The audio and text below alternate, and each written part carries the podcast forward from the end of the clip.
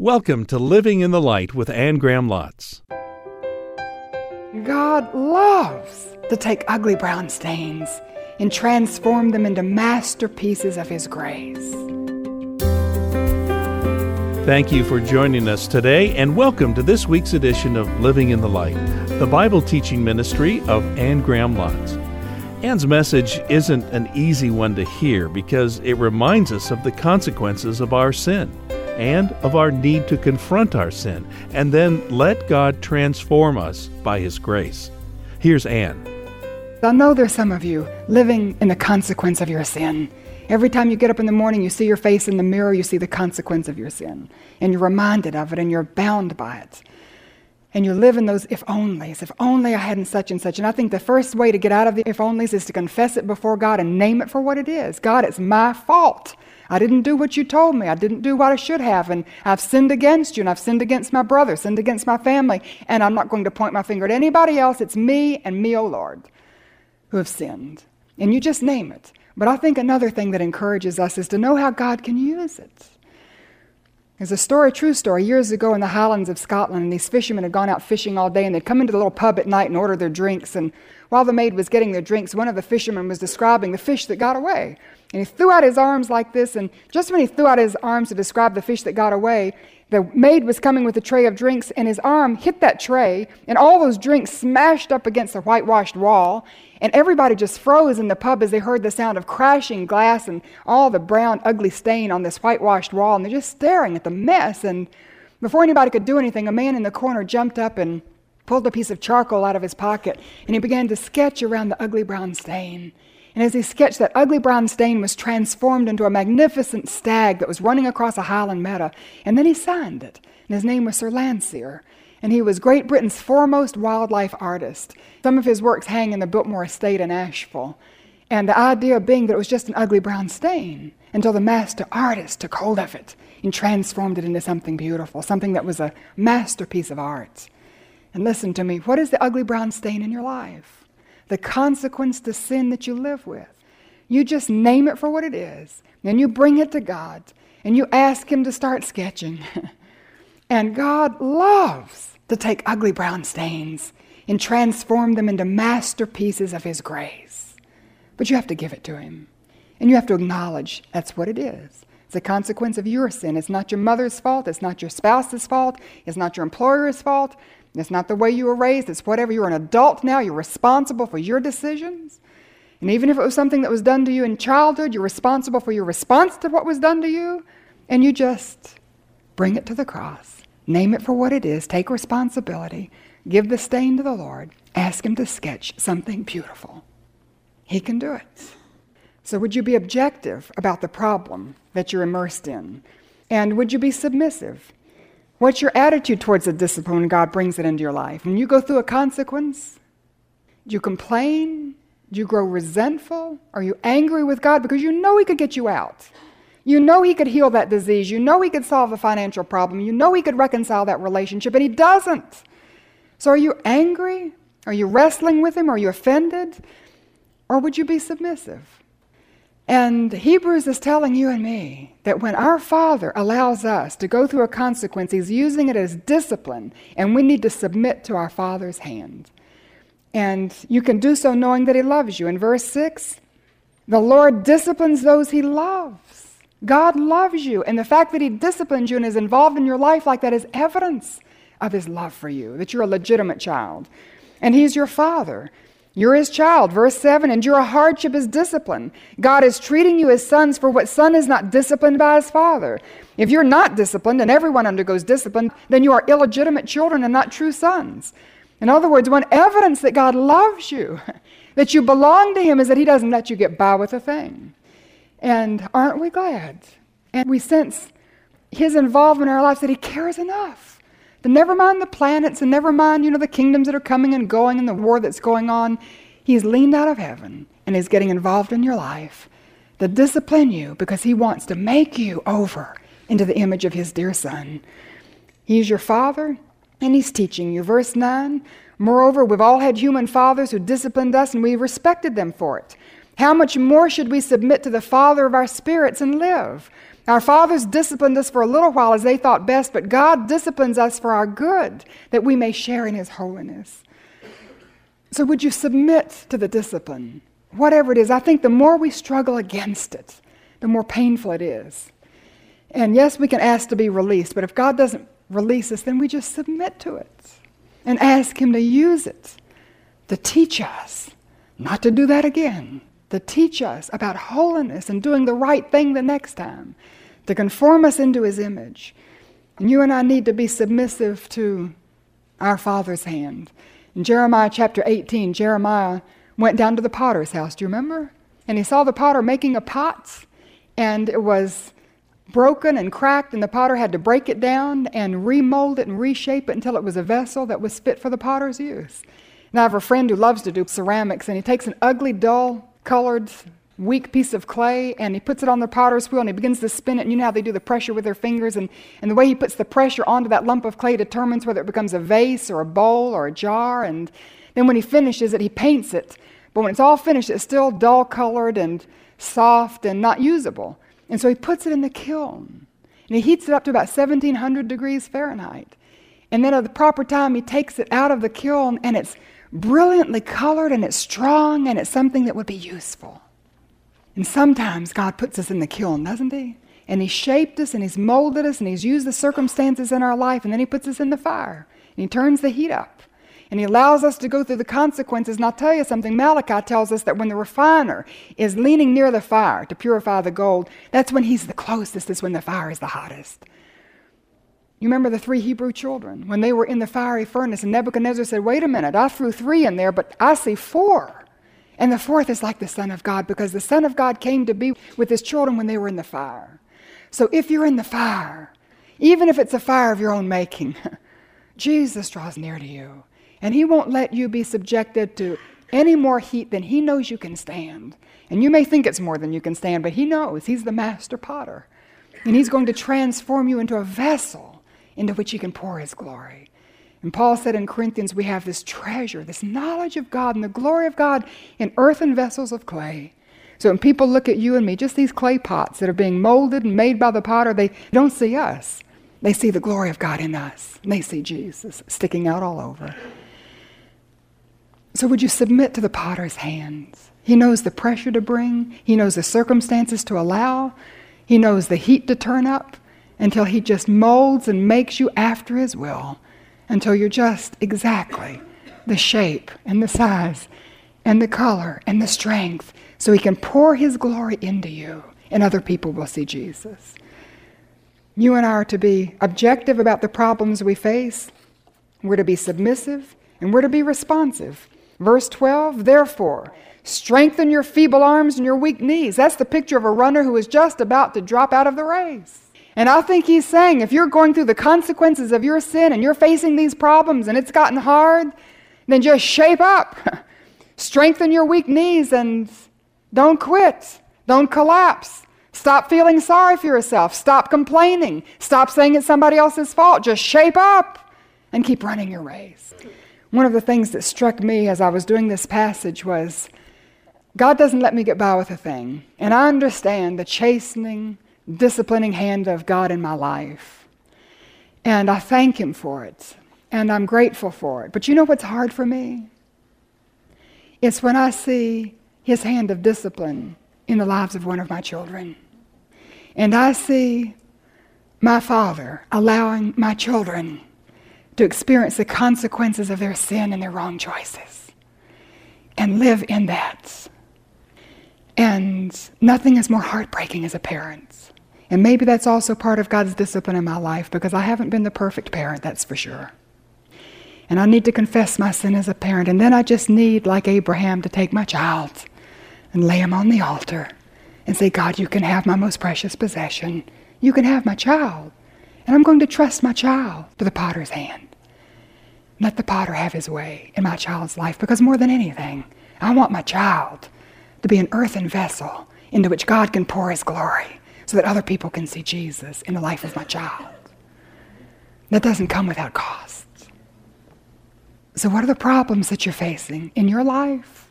So, whatever the problem is, would you be objective? Is it the consequence of sin, and therefore is God using it as discipline in your life? Would you be submissive and just let the potter have his way? And then be responsive. Stop complaining, feeling sorry, griping, complaining. Be offended with God.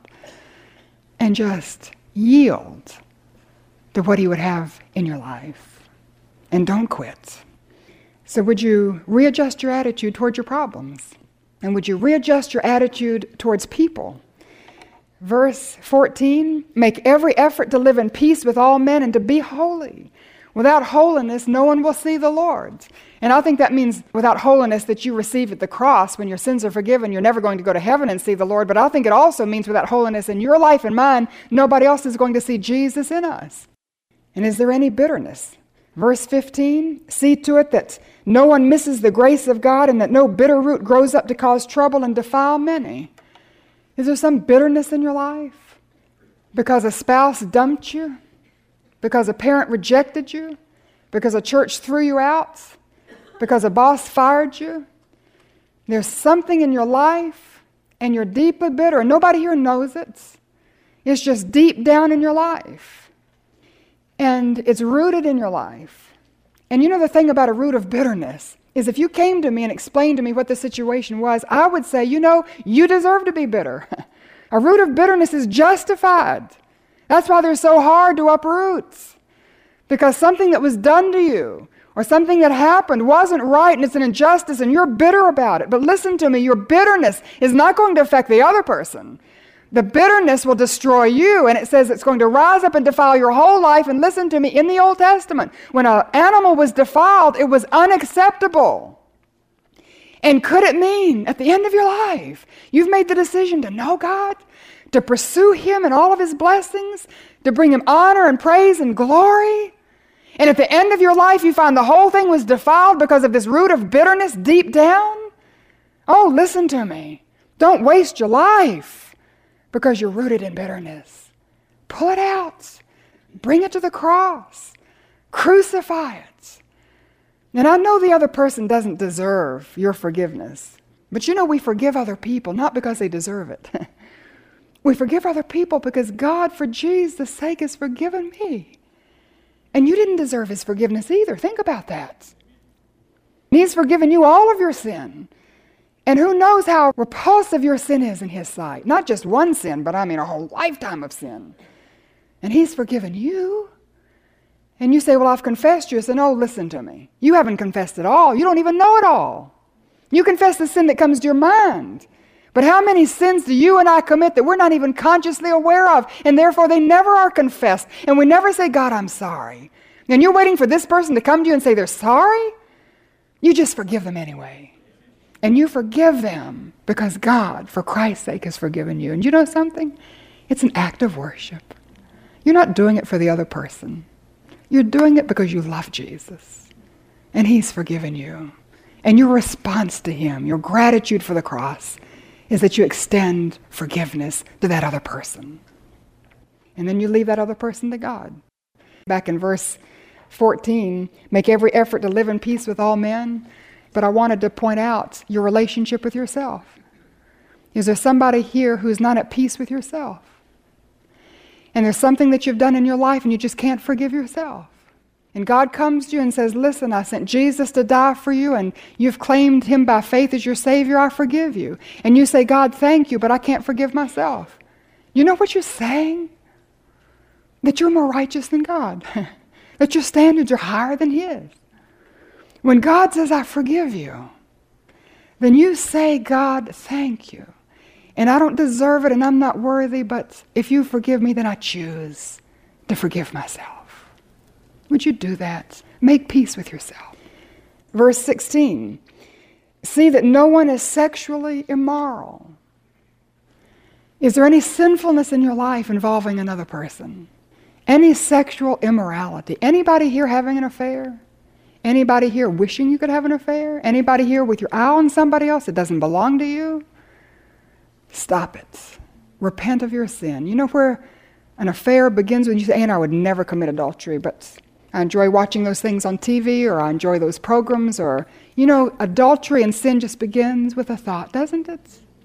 Just one little thought that we don't crucify. And then we have a second thought, and then it le- and just the heart is so desperately wicked you have no idea where those thoughts are going to lead.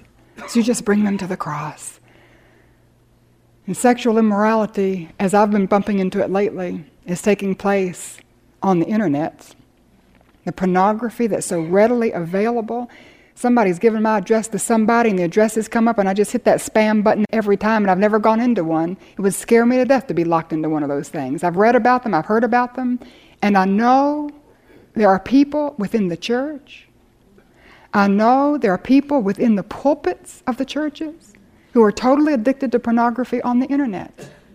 And if that's you, go home, take your computer, and throw it away. Jesus said, If your eye offends you, gouge it out. If your arm offends you, cut it off. He didn't mean that you're to maim yourself. He just meant that whatever's leading you into temptation, cut it out of your life.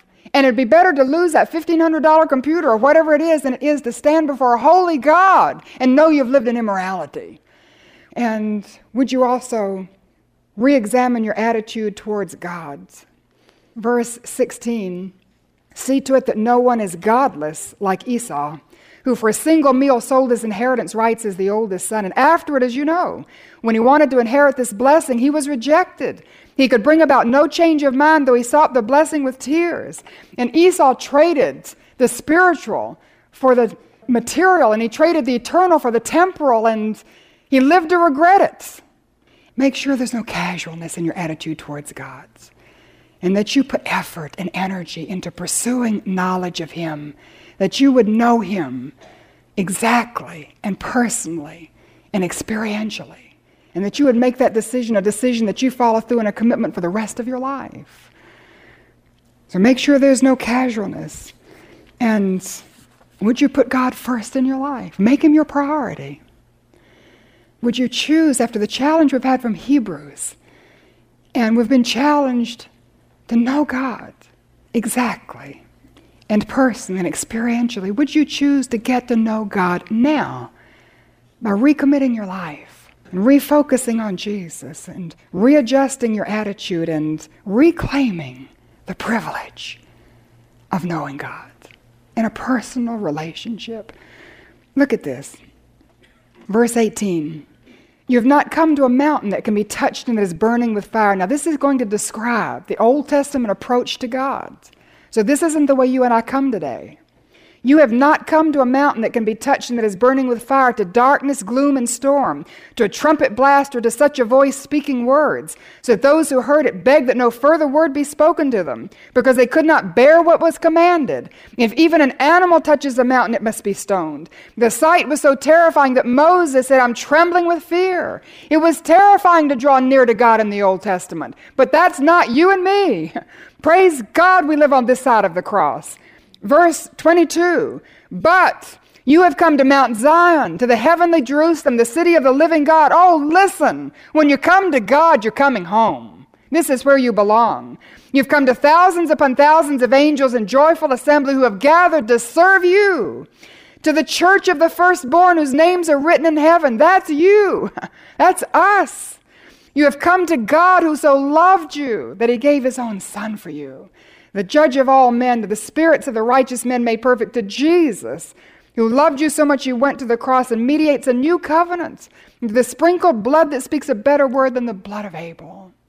Because through the blood of Jesus, you can enter right in to the most holy place. And I think this is an awesome picture of prayer. That through the blood of Jesus, you can reclaim the privilege of entering into the most holy place. Listen when you go home. Would you make a commitment every day to get on your knees and reclaim the privilege of entering the presence of God in prayer? Would you start praying on a daily basis, consistently, just talking to God? It doesn't have to be fancy, it doesn't have to be in King James English. It's just talking to God. It's a privilege Jesus won for you through his blood. How grieved he would be if you didn't claim that privilege because you were afraid you couldn't pray right. just pray. Just talk to Him. And reclaim the privilege that's yours through the Scriptures. See to it that you don't refuse Him who speaks. Do you know how you refuse Him who speaks? By just not reading your Bible. going home and not opening up the Word, not spending time meditating on asking, What does it say? What does it mean? What does it mean to me? And you just refuse Him who speaks. And I'll tell you something if my daddy called me, and he called me on the phone, and halfway through the conversation, I just said, Daddy, I can't talk to you now, and I hung up. I, I can't tell you, I would never do that. When your Heavenly Father has a word for you, and He wants to speak to you, and He speaks here. This is where He calls you. This is where He talks to you. And when He speaks to you, you give Him time and you give Him attention. Let Him say what's on His heart. And you open up your ears and listen by reading that passage and meditating on it and seeing how it apply to your life and asking yourself those questions, and you're going to find the living God speaking to you. Don't refuse Him who speaks. If they did not escape when they refused Him who warned them on earth, how much less will we if we turn away from Him who warns us from heaven? And I think the warning is if you don't spend time with God, you're never going to get to know Him. You know, a relationship takes time, doesn't it? We know that just if we're married. You can't have a relationship with your husband or wife if you don't make the time to be with them and just to enjoy them. And the same thing is true with God. You talk to Him in prayer, and He talks to you through the Word, and you develop a personal, living relationship with God. So, would you do that when you go home? Would you make the time every day to read your Bible and just spend time in the Word? Don't refuse Him who speaks, and He speaks through His Word. And would you reclaim the privilege not only through prayer and Bible reading, but reclaim it through worship?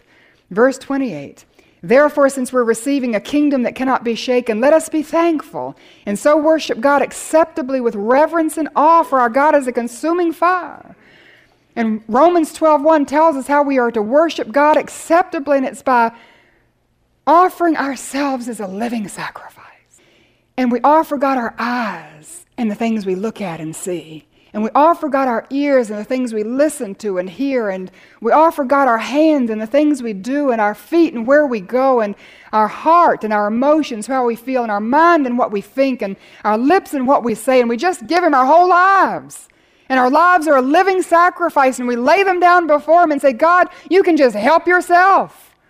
That's the only reasonable worship I know of in response to the fact that He's given everything for you. And he laid himself down on the altar for you and withheld nothing from you. How can you withhold anything from him? It's not reasonable, it's not acceptable. So, would you reclaim the privilege of knowing God exactly and personally and experientially right now by claiming the privilege of prayer and Bible, prayer where you talk to Him, Bible reading where He talks to you, and worshiping Him as you live your life as a living sacrifice. Living your life for what? To bring Him glory and to bring Him honor and to bring Him blessing and to get to know Him in the process. And how do you do that? Jesus is enough. You don't have to look any farther, anywhere else. You just look at Jesus. He's enough to know God.